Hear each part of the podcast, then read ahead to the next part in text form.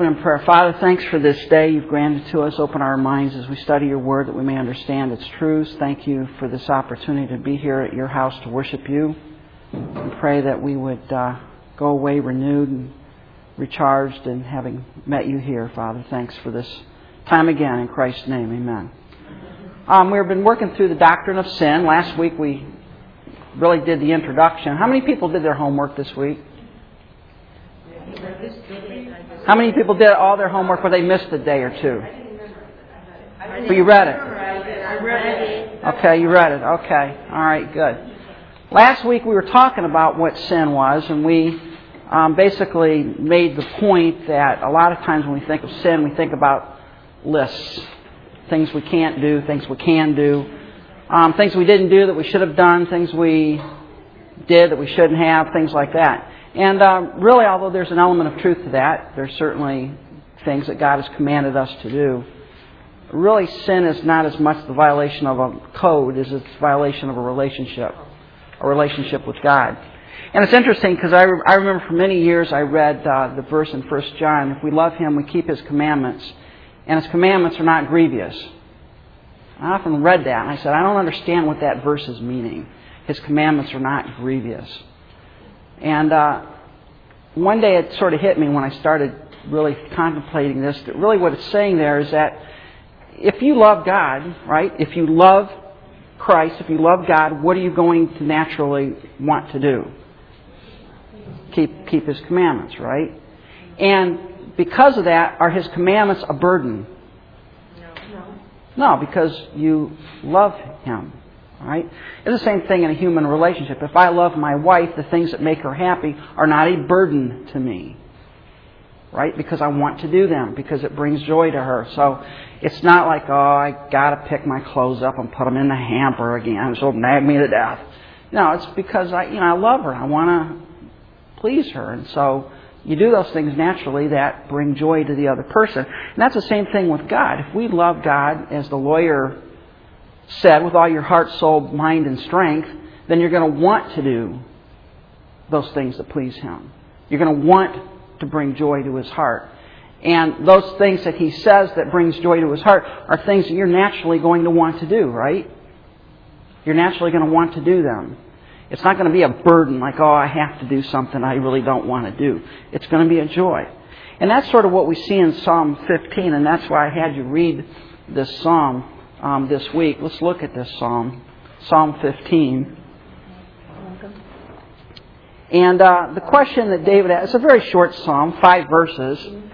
And um, I've been nagging the pastors to preach on this, and it hasn't worked yet. So maybe someday, maybe next summer, the summer after, the summer after. There's 150 psalms. So I think they've done about 20 of them so far. So theoretically, at some point, we're going to hit this one. Um, but anyways, the question is asked by David, O Lord, who shall sojourn in your tent? Who shall dwell in your holy hill? What's the question? What's he asking? Huh? Of doing what? No, not, not in this context. I mean, we understand that's the big. In his presence. Um, this is a nomadic culture, right? Right? So where did you live for the most part? Tents. All right. So if I'm going to come over to your tent to visit you, right? what kind of person do I need to be? If, and, and this is the thing that's talking about here God. If, if I'm going to go visit God's tent, if I'm going to go over and visit Him, if I'm going to sojourn in His tent, and the idea of sojourn there is I'm going to come visit Him. I'm going to come visit God. I'm going to go over to God's tent to visit Him. Who can do that? Who can go into God's tent and visit God? And here's the question who can dwell in his holy hill? What's that concept?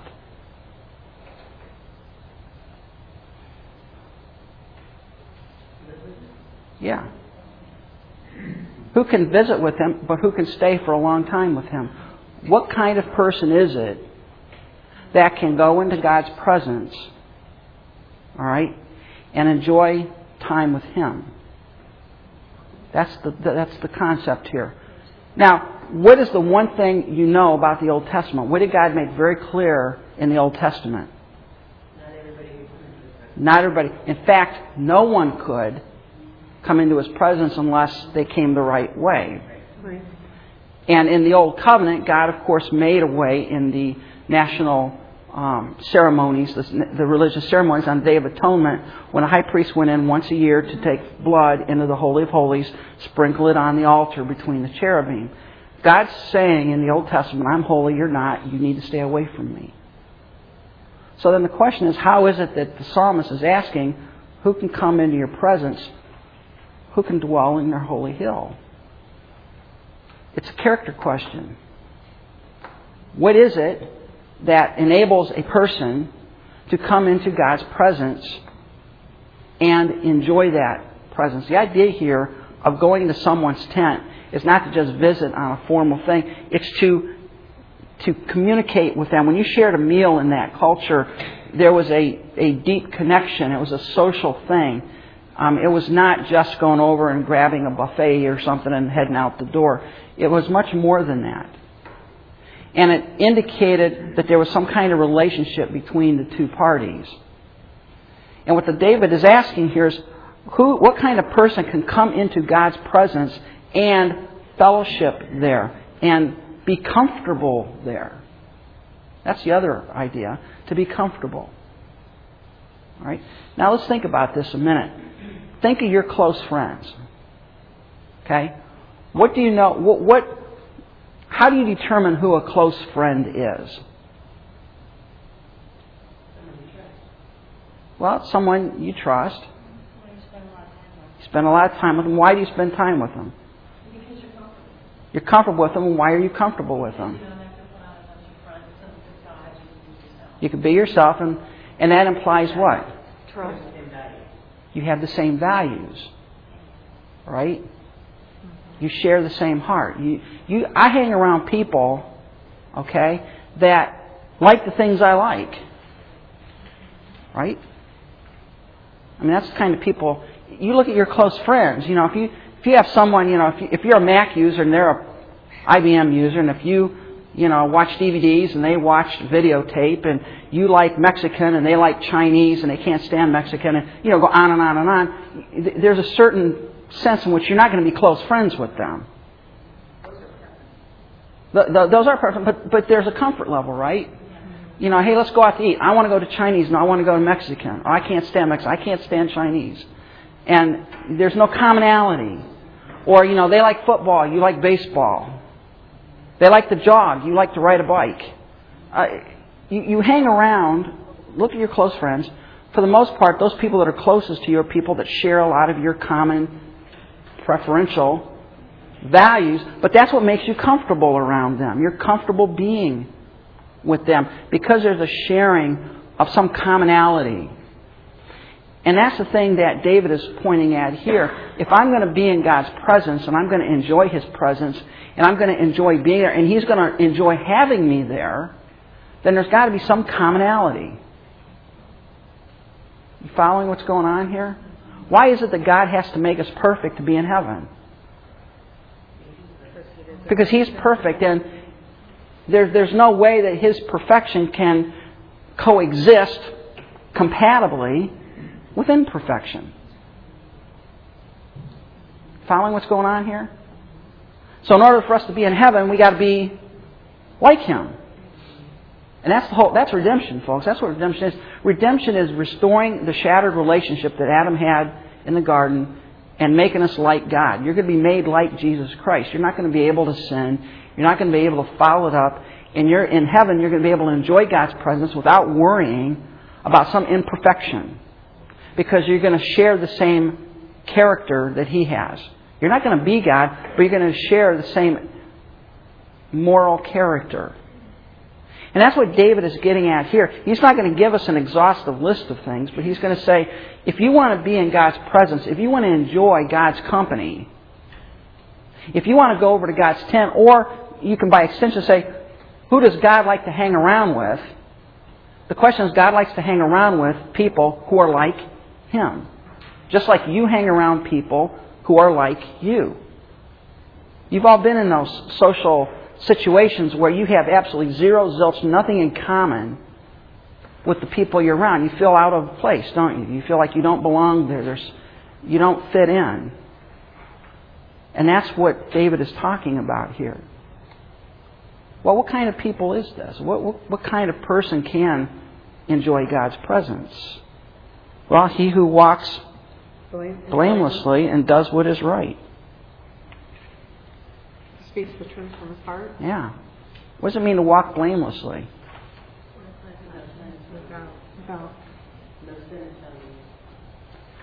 Well, I mean, is sin? I mean, theoretically, here,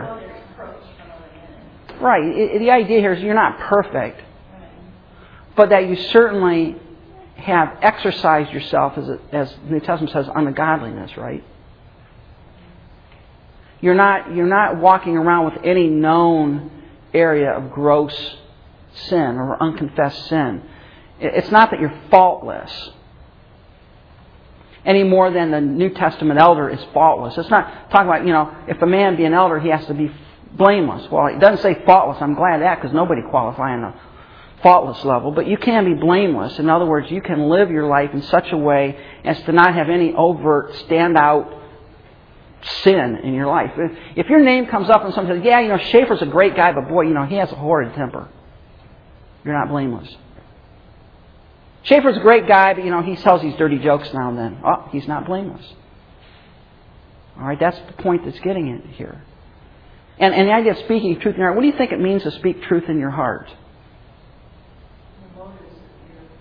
Your motives are pure, and you have a, a correct view of what? God. Not of God, but also of yourself. We deceive ourselves, don't we, in our heart? We like to think, well, you know, if I had the spiritual meter, I'm probably uh, 50 out of 100. No, you're probably more like a 2 out of 100. We like to deceive ourselves, don't we? We like to think of ourselves as better than we really are. We cut ourselves an awful lot of slack, don't we? And um, the one who dwells in God's presence has a good understanding of who he is, of what he is, and understands the deceitfulness of his own heart, and doesn't cut himself slack in that area. He doesn't act like, oh, well, it doesn't matter if I have this little thing over here. Yes, it does matter. What we do in our, our day and age, we compartmentalize sin very well, don't we? We think God grades on a curve. You know, well, see, I go to church, I read my Bible, I pray. Okay, so I, you know, have a little bit too much to drink now and then. So what? Big deal. I got nine of the ten okay. And we compartmentalize that. And that's why it's interesting when you see, you know, you find a man who's fallen into immorality, a pastor's fallen into immorality. You say, what happened? Well, you know, he had a bunch of areas okay, but then there's this one area that was not paid attention to, and that disqualifies you all over. God doesn't grade on a curve. And the man who speaks truth in his heart is the, and, or woman who speaks truth in her heart is the one who doesn't cut themselves a lot of slack, who sees what they really are, understands their frame, and freely admits that to God. I mean, that's the real thing. Does God know what you're like? Yeah, so why do you try to fake him out? Or we think we fake him out, don't we? You can't do that. Pardon? Yeah, it's humility. It's realizing who you really are. And God can hang around with people who recognize their sinfulness and recognize it, their, their evil, and, and, and seek His forgiveness, but He can't stand people who don't need it. Look at the Pharisees. What was the problem with the Pharisees? I'm reading a new book now, The Jesus You Can't Ignore. You need to get that. John MacArthur, The Jesus You Can't Ignore. Yeah, the Jesus you can't ignore. And uh, he shows Jesus hung around with the tax collectors and the prostitutes and the sinners. And he didn't hang around with the religious muckety mucks. Why? They didn't think they needed any help. Look at the story of the tax collector and the publican, right? Or tax collector and the Pharisee. Two men went to the temple to pray. One man, a Pharisee, another a tax collector. What did the Pharisee do? He prayed to who? You ever think, who did he pray to? Remember the text? He prayed to himself. He never prayed to God. It doesn't say he prayed to God there. He prayed to himself and said, God, I'm thankful that I'm not like other people. I'm not, uh, you know, an adulterer. I'm not a murderer. I'm not like that guy over there, pointing to the tax collector, who wasn't even allowed into the temple, quite honestly. He had to be outside the temple. And what did the tax collector do? God be merciful to me, A sinner. a sinner. And Jesus said, That man went down justified, not the other. Why? Because he admitted it. To speak truth in your heart means that you admit to God clearly and honestly your sin. You don't cover it up. You don't make excuses for it. You speak truth about it. And then God can forgive you. Psalm or Proverbs 28:15 He that covers his sin shall not prosper, but who confesses and forsakes it will find mercy. God knows what you are anyways. Why try to cover it up to somebody who can see right through it? It doesn't make any sense.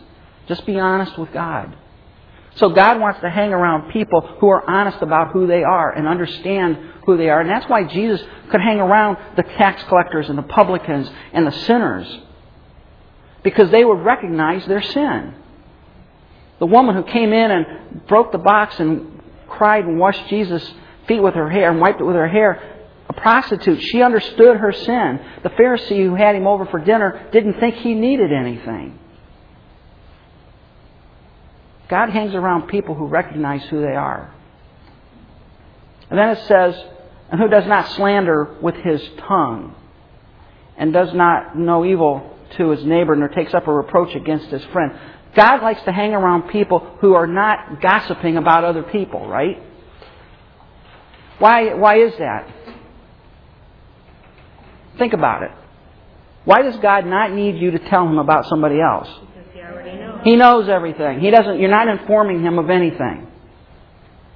You're not informing him. And, and I, I've had this in my own life. I've, I've had friends in the past that, you know, when I went around them, all they would do sometimes is just talk about everybody else. And after a while, it's just like, you know, I'm out of here. I don't need this. I don't want to go over and have, you know, a gossip session. I, I don't really want that. And what, what the psalmist is saying is God does not like to hang around people who all they want to do is talk and slander somebody else. You want to slander somebody else, God God's not going to enjoy your company. Because God doesn't need to know about the sins and faults of others. He knows that. You're not informing Him of anything. And it says here, who does no evil to his neighbor and does not take up a reproach against his friend. God hangs around people who are loyal to their neighbor. Who, do, who they're not doing evil things to their neighbor. It's not sufficient to say, um, I worship God, but I don't need to really pay attention to other people. What is what are, what are the two great commandments? Love the Lord thy God with all thy heart, soul, mind, and strength. Love thy Neighbors. neighbors thyself. So here's the question. If you love God, you're going to love that which God loves. And what does God love? People. Yeah. You're going to love that which God loves. And that's the kind of people God wants to be with. Do you, do you share the same heart that I have? Do you care for your neighbor? Because I love your neighbor, do you care for your neighbor? And John asked that. Remember in 1 John, he says, How can you say you love God whom you can't see if you don't love your brother whom you can see? You're a liar. God. Sometimes it's better to stay away from the neighbors because all they do is drink and. Well, it's, it's, it's yeah, but, but the point is you love them. The point is that we have a concern for other people, right? Mm-hmm. Because Christ had a concern for them. We have to have a concern for them. We can't take up, we can't slander, we can't do evil, and we can't take up a reproach against our neighbor. We, we can't be dragged into petty disagreements. Boy, I've had, I've faced that, you know, and, and Christians are good at this. Christians are really good at this. I'll never forget the phone call I had one time from somebody who wanted me to go and confront David Walls about something. This is when David was here. Why don't you do something? And the question I asked him is, so, well, did you go talk to him yet? No, I'm not going to do that. Then why do you want me to do that? I'm not going to take up your fight. I'm not going to fight your battle. If you have some beef, you go talk to the guy first. Don't call me and want me to go do it. But see, we're good at that. Don't get dragged. I mean, that's the Matthew 18 principle, right? If you have a problem with a brother, you go one on one. That doesn't work, then you take someone else. That doesn't work, then you take the church. We don't do that in Christianity. We want somebody else to go fight the battle for us. Look, don't get dragged into somebody else's squabbles. You don't need that. God wants to be with people who are not looking for fights, who are not being dragged into petty disagreements, who are not slandering their, their fellow person, who are not taking up evil and doing evil things to other men. Mean, that's the whole point that Jesus Christ said in the Sermon on the Mount. If you come to your altar and you bring your gift and you remember that someone has something against you, stop, leave your gift, go get reconciled, then come back. And I think sometimes with Christians, one of the reasons that maybe we don't feel as close to God as we should, or somehow we feel that there's some issue between us and God, is because we have issues with other people that we've not resolved. And God is saying, leave your gift. Go reconcile yourself to that person, if possible. Now, the, the underlying idea there is if possible. Then come back and offer your gift. God wants to hang around with people who don't treat their neighbors badly. And in whose, verse 4, in whose eyes a vile person is despised, but who honors those who fear the Lord. What does that mean? That means that you hate what God hates. Now be careful here. This is not saying that we're to hate the sinners, right? That's not what it's saying.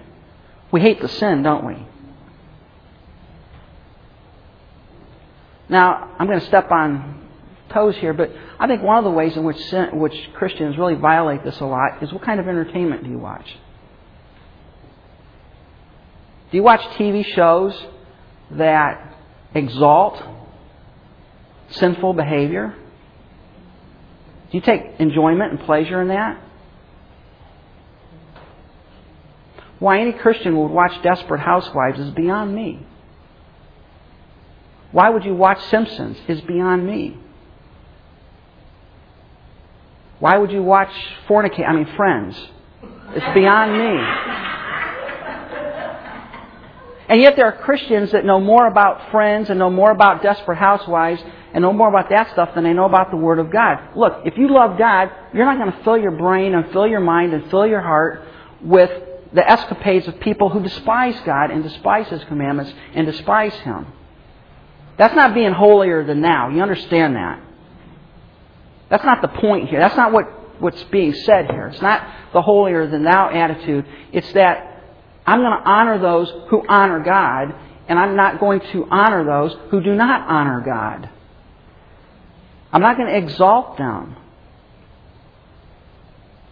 And yet, Christians, you know, especially in the entertainment industry, you know, you go look at, keep a track of what you watch on your television screen and see if it convicts you. There, there are shows that you have no business as a Christian watching. None. And yet Christians watch this and they scratch their head. You know, I just don't feel close to God. I don't, you know, I just feel cold. I, I feel He's distant. I, I don't feel a, a connection. Well, of course you're not going to feel a connection. Because you're dragging God into, and I'm just using this as an example, folks. That's the point.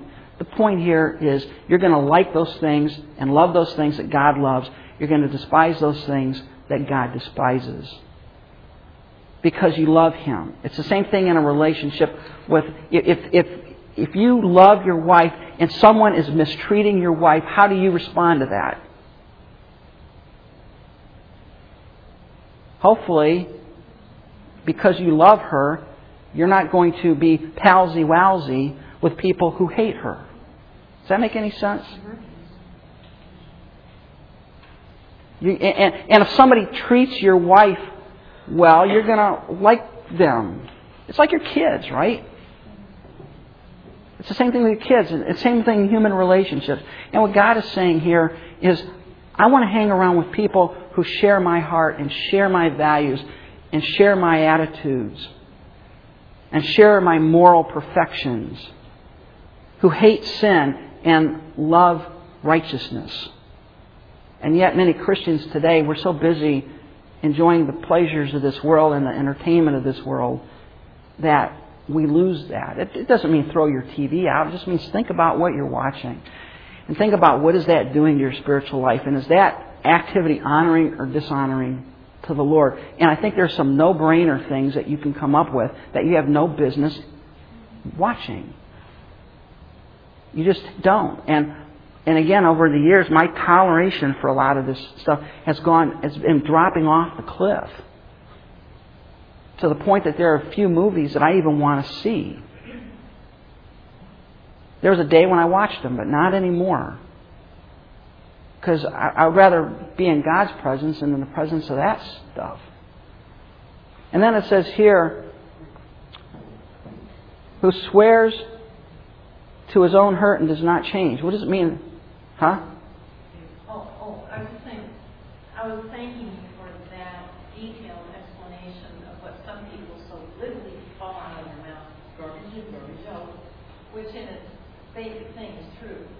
But I don't think they really think about why. Mm-hmm. And that's all that you just said is why. It says here, swears to his own hurt and does not change. What does that mean? What do you think that means? That means that if you get hammered for something, that you're not going to take it, you know, and use it against anybody else. You're just going to take it to yourself like that. You're not going to retaliate. Mm-hmm. Any other ideas what that means? No? Well, sometimes we're ostracized too for our beliefs. What does it mean to swear to something in the Old Testament? You make a Covenant. Making a promise. Yeah. So God hangs around people who don't do what? Break their promises. Uh-huh. If you swear to your own hurt, what does it mean to swear to your own hurt? You make a covenant and then you find out, wait a minute, that's going to really cost me.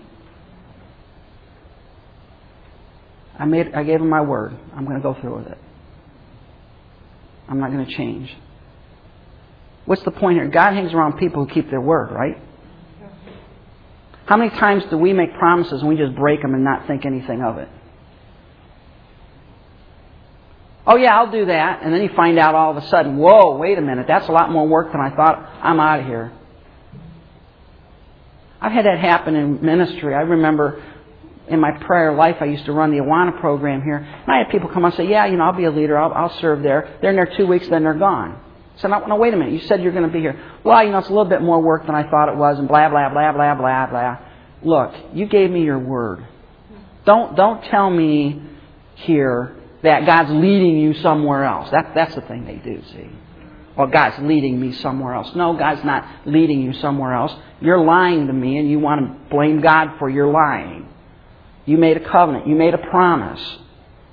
You said you were going to do something. And that was something very important in the Old Testament, right? What did Christ say? Let your yes be yes and your no be no. no. Keep your word, that's all. God hangs around with people who keep their word. Mm-hmm. And that, that, that and by the way, I think that that carries over in our, our day and age a lot of times. How many Christians do you know that don't pay their bills on time? Let's talk about that one. You take out a loan and you don't pay it on time. What are you doing? Now, I'm not talking here about situations outside of your control, loss of job, catastrophe. We're not talking about that. That's not, that's not in view here. We're talking about just irresponsible behavior. There's a problem there. I've known men who financially could not manage their way out of a wet paper sack with instructions. They, they, they never were able to pay their bills on time. They didn't think it was a big, fat, hairy deal. You know, well, you know, God wants me to pay my bills, He give me more money. Wait, wait, stop. What did God, what's it say here? An evil man borrows and pays not again. What's so tough about that? Proverbs. I don't know where it is in Proverbs. It's Proverbs. If you make a commitment, don't make a commitment if you can't keep it, right? That's the point. Keep your word. Be on, Even if even if you have to eat hot dogs and Potatoes. potatoes, keep your word. There used to be a day in America where that was important. It's not that important anymore. I'm sorry. Um, as far as the commitment goes, I was listening to something the other day, and the person was talking about they felt that they, God had called them to serve, uh, say in the nursery, Mm-hmm.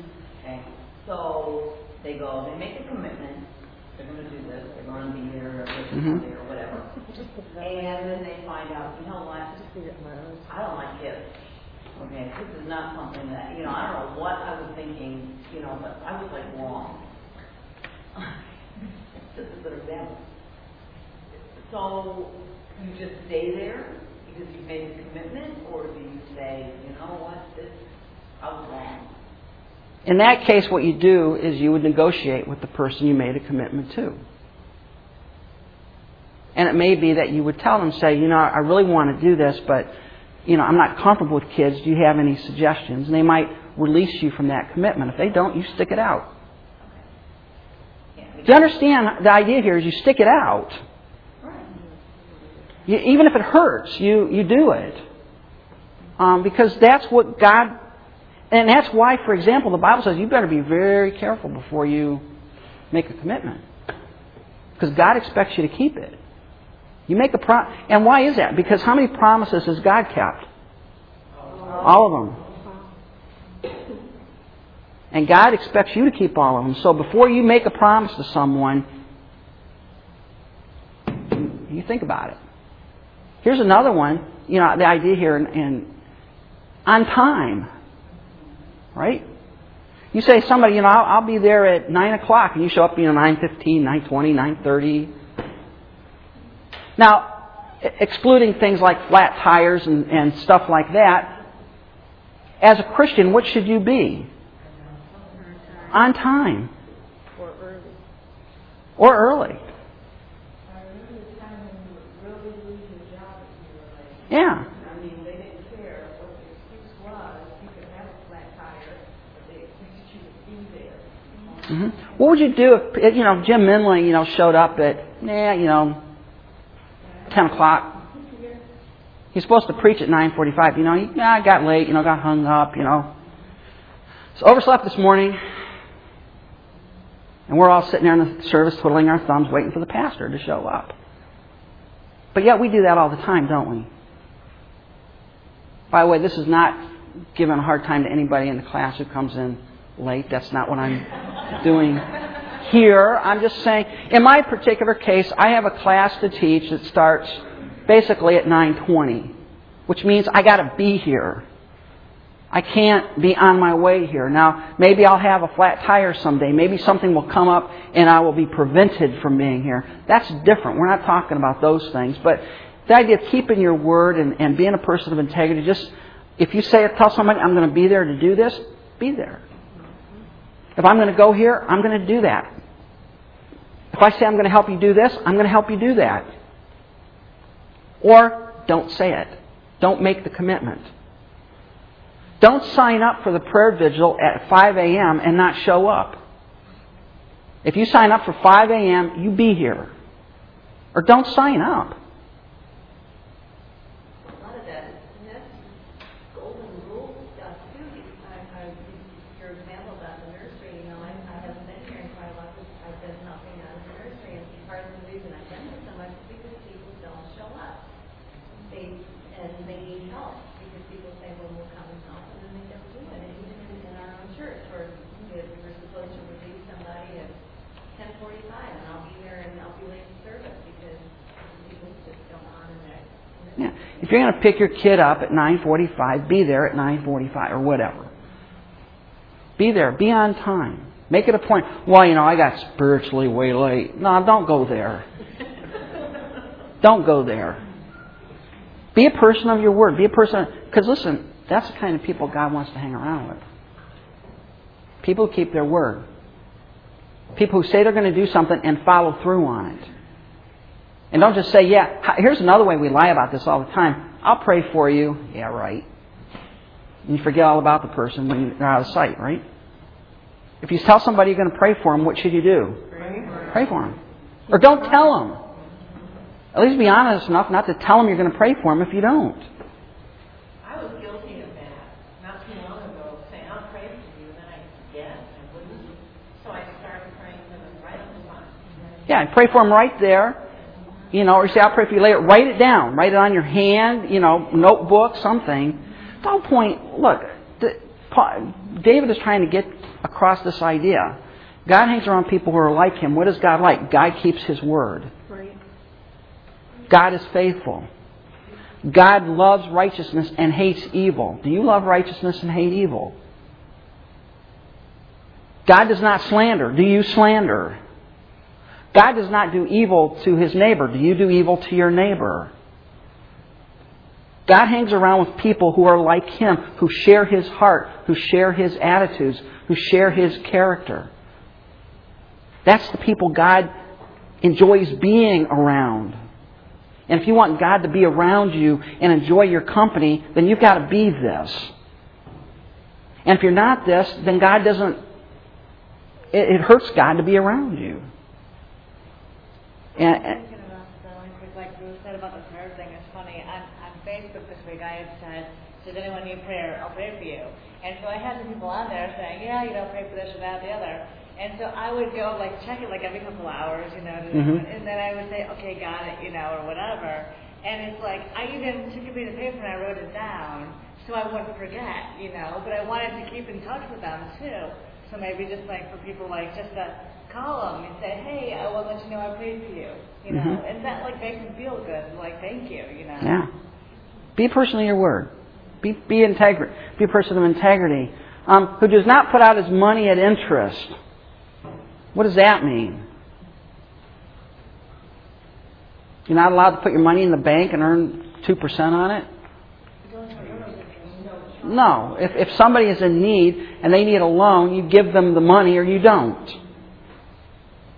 You don't give them the money and charge 20% interest on it. That was the Israelite law. You were not allowed to lend to another Jew and charge interest. Usury. And by the way, the usury laws are out of this out of control in America. You realize that. Talking to a lady who was paying over 35% interest on her credit card. She'd never pay it off. She'd never be able to pay it off. You know, there's no. eh, eh, But, but as Christians, don't take it. The idea here is don't take advantage of people who are in need. I mean, that's the point, right? That's when you boil it down, you, you strip off the layers. If you see a brother in need and you have the means whereby to help them, help them. Now, understand what is in view here. It's not that we just go around just dole our money out right and left. Because there are other passages of the Bible that talk about personal responsibility and things like that. But what he's talking about here is if somebody has a legitimate need. It's not a want. It is a need. And you have the means to help them, help them, and don't charge interest. Help them out. Because what does God do? God helps us out every day, doesn't He? Mm-hmm. Does He charge you interest? No. Mm-mm. He helps us out. He doesn't put out his money in usury, and he does not take a bribe against the innocent. What does that mean? He can't be bought off. This is one of the requirements, by the way. If you go back, interestingly, to um, Jethro. Remember who Jethro was? Not Jethro Bodine on, on whatever. Yeah. Moses' father-in-law, right? Jethro shows up, and Moses is having trouble because he's trying to manage two million people and it's not working. And Jethro says, well, why don't you get yourself 70 godly men who can help you? And what was one of the requirements? Well, go back and look at Exodus 19. I think it is 18 and 19. And one of the requirements was someone who could not be bribed. Why is that? Well, if you're in a position of authority over someone, it's naturally to defer to the high and mighty and not to the low and poor, right? God hangs around with people who cannot be bought off. God hangs around with people who cannot have their judgment swayed by material gain. It doesn't matter. And, think about this. Are you somebody who treats everybody the same, whether they are rich or whether they are poor? I mean, that's what James says, right? You have a church and some guy, it says a gold ringed man comes in. And what do you do? You give him the best seat in the house. And then some poor old beggar, stinking, ugly person comes in, and you tell him to go sit under your footstool. You're partial. Is God partial? I'm glad God isn't partial because He's chosen a lot of riffraff, hasn't He? Us being one of them. God hangs around with people who can't be bought off, who can't have their judgment swayed by external pressure, who, is, who sees right as right and wrong as wrong, regardless of the personal status of the person. And then it says, He who does these things shall never be moved. What do you mean by that? What does it mean to be moved? From where? Well, what was the question? Who can go into God's presence? Who can dwell in His holy hill? Well, here's the requirements, and if you do these, you can't be moved from what? From His presence. Um, I was 22 years old, and I think I said this to you guys before, but I stood in front of the crucifix, and I said four or five different things that I want to have done. And I said it to God. I made a commitment to Him. And I was just figuring it out now. But anyways, um, that has to be in His time too, doesn't it? Yeah. So, if you make a commitment to God that you're going to do something, and it's in His time, then He's going to convict you to, to do it, mm-hmm. right? Yeah. So, whatever I asked for a long time ago, before all this started happening, is now. Now I just got to figure out what He wants me to do, but how you go about finding out what the heck you're supposed to do if you don't know. Ask Him for wisdom. God wants you to do what the right thing is more than you want to do that. So, Two weeks ago, I couldn't walk without a walker. hmm And even my work noticed that. Now, I can, I can run. yeah, he tried to ra- chase me down, or she wanted me to race her down the hallway. You know? The, the point, the point here that um, we're trying to make by looking at this psalm, sin is the violation of relationship. That's what it is. It's it's that relationship. Now it, it goes beyond. That relationship is bounded by certain commandments that God has given us. We know what those are. So I'm not saying that the sin is not violating one of the Ten Commandments. Of course it is. But at the root of that is not as much the list as it is the attitude, as it is the relationship. It's not the violation of a code, it's the violation of my relationship with God. When I act in a manner contrary to His character, to His nature. And the, God says, I want relationship with people who understand that and who admit that. I mean, that's the Sermon on the Mount. The Sermon on the Mount starts out with the Beatitudes. Blessed are those that are poor in spirit. What does it mean to be poor in spirit? It means you come to God and realize you have nothing to offer. You're bankrupt. And not only that, what do you do next? You mourn over sin. Do you mourn over sin? Do you, do you mourn over your own sin? That's the mark of a true believer. It's not someone who makes excuses. They mourn because they can't live up to the standard.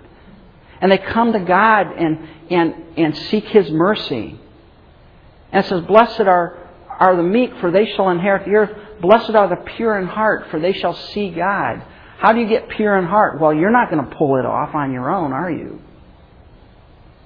God's got to make you pure in heart. And how does God forgive you? How do you get forgiveness? You get forgiveness by admitting your sin, admitting your need, and asking God for His grace. That's, that's how you get it. You certainly don't earn it. It all goes to the heart. And that's what we see here. It's, it's, it's the attitude. It's violating the nature and the character of God. Any questions on Psalm 15? It's just, it's really important to understand what he's trying to get at. Now, when you look at the New Testament, there are two really words that come across as sin. I, I bring these out. One is hamartia. We get hamartiology from that. That's the doctrine of sin. And it means to miss the mark. The idea there is you, it, it was really a, almost an archery term. You know, you pull the pull back and you let it go and you miss the target. You miss the bullseye. You miss the mark. You, you don't hit the target. And sin is to miss the perfection of God. It's to fall short of it. It's to not quite get there. And see, that was, this was the problem that the Pharisees had. And what they did, the way they solved this was very interesting. What they did is they brought the target closer. And then they moved across the line and got to a point where they could hit their supposed target. Do you follow what I'm saying there? They brought God down. They brought themselves up to a point where they could meet. They made themselves holier than they were. They made God less holy than He was so that there was a meeting, that they could meet Him. Look, I can hit any bullseye with an arrow in the world if I can stand an inch from it. I can hit it. Now, you put me 300 yards out, I might not even hit the target. But you move me up to the target, I can hit it. And that's what the Pharisees did. They moved the target so close that they could hit this thing. Then they pat themselves on the back saying, Oh, how holy and righteous we are. I mean, we, we make God happy. Yeah, yeah, we, we make God happy because we're, we hit the target. Well, they had the wrong target. God's target is perfection. God's target is 100% absolute total perfection. Not only in what you do, but why you do it, your attitude. Now, I'll tell you what sometimes, folks, we may be able to do the right things, but we do it for the wrong reason, don't we? And that's as much doing it in sin as it is to not do it at all. Hamartia means to miss the target. Romans 3.23, For all have sinned and come short of the glory of God. We've fallen short. Someone has said it's like uh, God's perfection is uh, anybody who can jump to the moon can be saved. And we can all line up in here and we can take our, our best jump. And some of us get a foot off the floor, some of us get two feet off the floor, some of us might not even get off the floor. But no one's going to jump to the moon. No one's going to hit that. We've all fallen short. And what we like to do is we like to pat ourselves and say, well, I can jump two feet, you can only jump one foot. Well, that doesn't matter because the target is the moon. It's not, it's not with each other, it's the moon that we, we miss it. And then there's parabasis. The idea of parabasis is you Step over the line. You go a little bit too far. You stretch it. You go over the line. James 2:11, 1 John 3:4 this word is used. To step over the line. All of us have stepped over the line. All of us have gone too far. And what God is saying is that the standard is that one, you never step over the line, two, you hit the target all the time, every time, never miss. It's not that you hit the target once in a while, you hit the target all of the time. Because what does James 2.11? Whoever keeps the whole law and yet offends in one point, he's guilty of all. God does not grade on a curve. The, the, the standard for God is perfection. So where did sin come from? We talked about this a little bit, so we're not going to spend a ton of time on it. In the universe, it came in the heart of Satan. Where did sin start? It started in his heart. Remember? You said in your heart, I will ascend into heaven. I'll exalt my throne above the stars of God. I will sit on the mount of the congregation in the sides of the north. I will ascend above the heights of the clouds. I will be like the Most High. That's the five I wills. The I wills of Isaiah 14. What did Satan do? Satan didn't sin by starting a rebellion. Satan sinned by thinking in his heart. And what was the sin of Satan? I'm not going to do what God wants, I'm going to do what I want. It's an exaltation of my will over God's will. And, and maybe that's one way to think of sin, a facet of sin, is I sin when I, when I assert my will over God's will. And how is that the violation of a, of a relationship? Well, I'm basically telling God, if I do that, what am I telling God? I can do better than you. I don't trust you. I'm not sure what you said is right. In fact, I, I think there's two right answers here. You have one, I have one, and mine's just as good as yours, and I'm going to do my own thing. It's not trusting God. That's what Eve did. I mean, Eve basically said, I don't. Ultimately, in her heart, she said, Well, maybe God is holding out on me. Maybe, you know, maybe he's not. Uh, maybe he's not all he said he was. Maybe the serpent is right. And she took that fruit and ate it. But notice what it says here: sin occurred in the universe in the heart of Satan long before it ever manifested itself in the rebellion that we see today. It's the thought and heart. And therefore, listen, this is very important. In your life, sin occurs in your heart long before you do it. Long before you do it. We think only of sin in terms of actions because we see those, right? That's how the Pharisees had it pegged. The Pharisees said, well, you sin when you commit adultery. Yeah, that's true. But what did Christ say in the Sermon on the Mount? Sin occurs when you think about it, not when you do it. Um, the Pharisee said, you know, you murder somebody when you stick a knife in them and they're dead. What did Christ say? You murder someone when you hate them. The point is this Christ is saying sin occurs in the heart long before it shows up.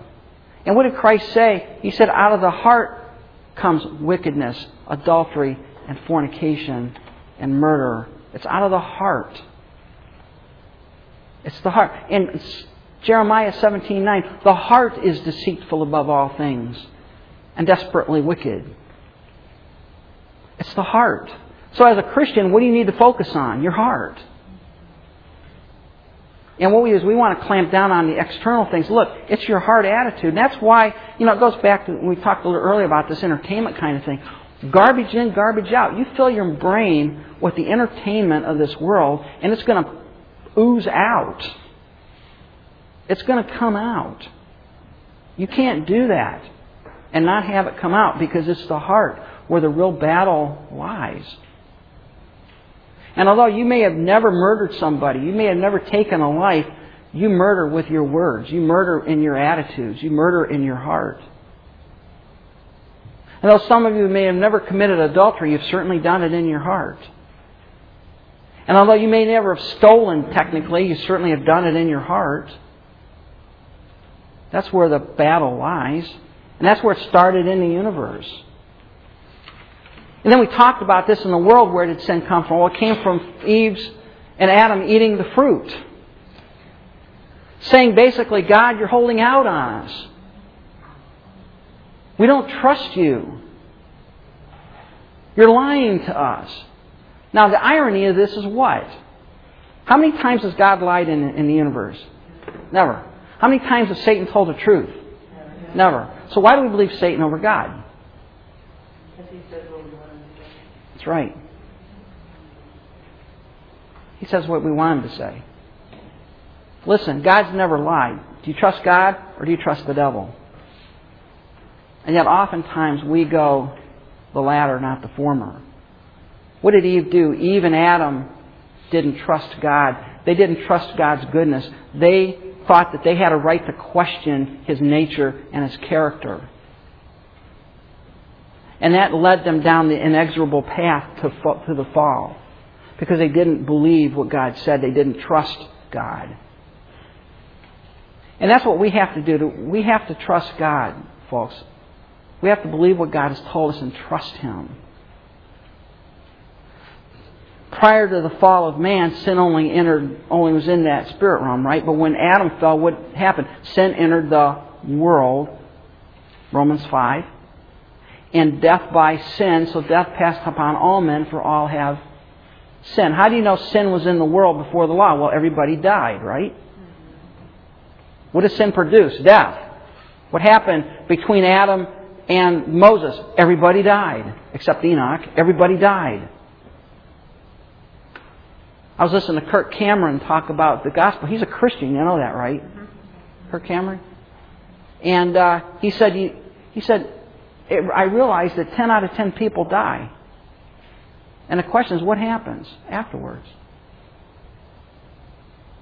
And that led him down his search for faith and his coming to Christ and being a, becoming a Christian. Um, folks, it, death entered the world through sin, through the fall of man. And of course, after the fall of man, Satan became the prince and power of the air. And man has become enslaved to sin. he's become enslaved to that nature of rebellion against God. And at the core, sin is rebellion. Sin is an exaltation of myself, my will, my wants over that of the Creator. That's what sin is. It's a focus on me. It's a focus on what I want, not what God wants. Who cares what God wants? What do I want? It's all about me. What about the nature of sin? This is good. When you look at sin, it's not eternal. You have a lot of people today that scratch their head and say, well, if God is so good, why doesn't He fill it in? Why does He allow sin? If God is so good, you, you say God is good. That's the Rabbi Kushner problem. Why do bad things happen to good people? Well, the problem is, is anybody good? No. So the fact that a good thing happens to you is God's grace, not because you're innately good. That's the wrong question to ask. But a lot of people say, well, you know, if your God is so good, and He's so holy and so righteous, why doesn't He do something about sin? Why does He let these people run amok? Why does He let that mass murderer kill 20 people? Why does He let those children starve to death in Bongo Bongo? Why does He bring that famine? Why does He do, why does He do that? Why, and, and so they get all worked up and, well, why doesn't God do something? And the answer is, He is. And He will, right? Is God doing something about sin? Absolutely He is.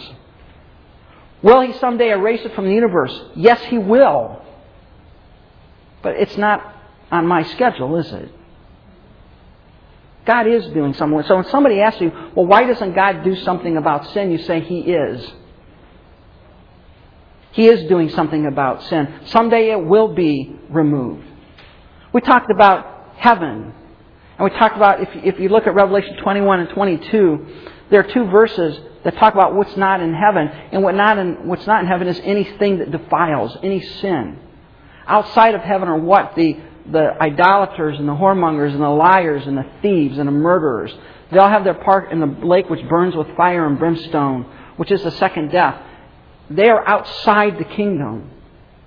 In the eternal state, there will be no sin there. God will remove it. And the only place in the universe where sin will exist is in that place of torment, the lake of fire reserved for the devil and his angels. And not only that, there will be no possibility of sin ever re entering the perfection. That's, to, that's what appeals to me. You know, streets of gold, good. Jerusalem, New Jerusalem, that's a good thing. River of life, wow, that'd be great. The ability not to foul it up, priceless. Sounds like a commercial, right? The ability not to foul it up, priceless. I will never be able to foul it up. I will never be able to sin. It will not, it will not be within my nature, my character, to foul it up.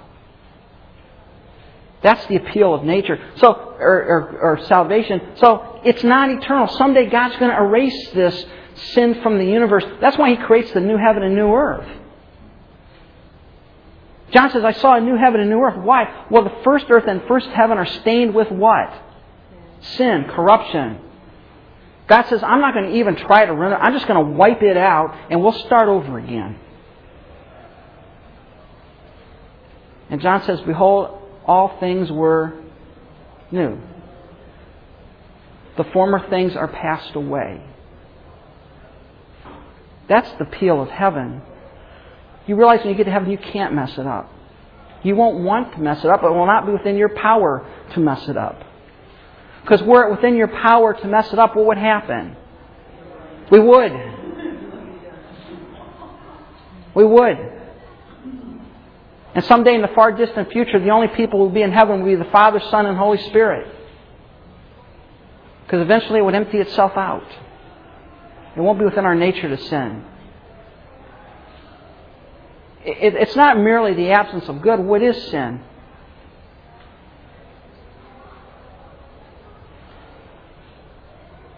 We think sin is the absence of good. Well, there's good and there's evil. That makes them a commodity, right? Or something to be measured. Sin is not merely the absence of good, it's the presence of rebellion, the presence of evil, the presence of self will, of self exaltation, of the I will. I want. It's the heart. Sin has no standards of its own. It's only seen in relationship with good and evil.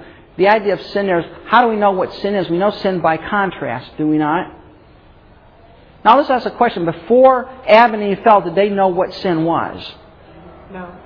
Why not? They were perfect. They were innocent. They had no contrast. Right. This is what makes heaven so glorious for us. You know, you know why you worship God for all of eternity? You know why you sing glory to the Lamb who slain and redeemed us? Because we understand what sin was because we were there.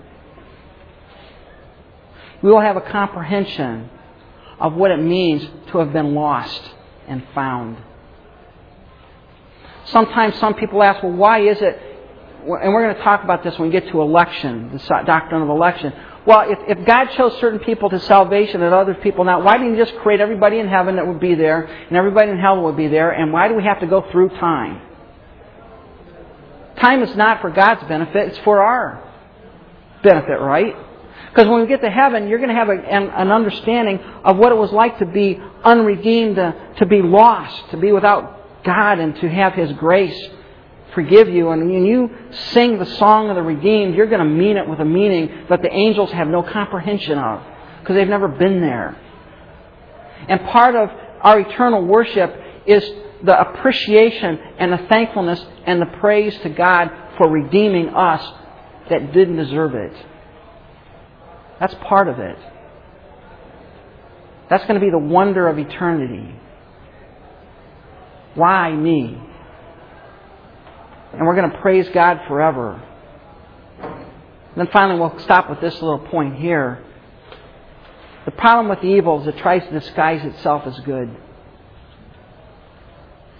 I was talking to some people this week, and the question is, well, how is it? And you know, I've visited the concentration camps in Germany, three of them. Three of the worst places Dachau, Buchenwald, and Mauthausen. Thousands and thousands of people died in these camps under the horrid conditions. And you stand there and you ask, how, how could this happen? And enlightened people like the German people, how could they allow something like this to exist? And the answer is very simple. They thought they were doing the right thing. They were convinced they were doing the right thing.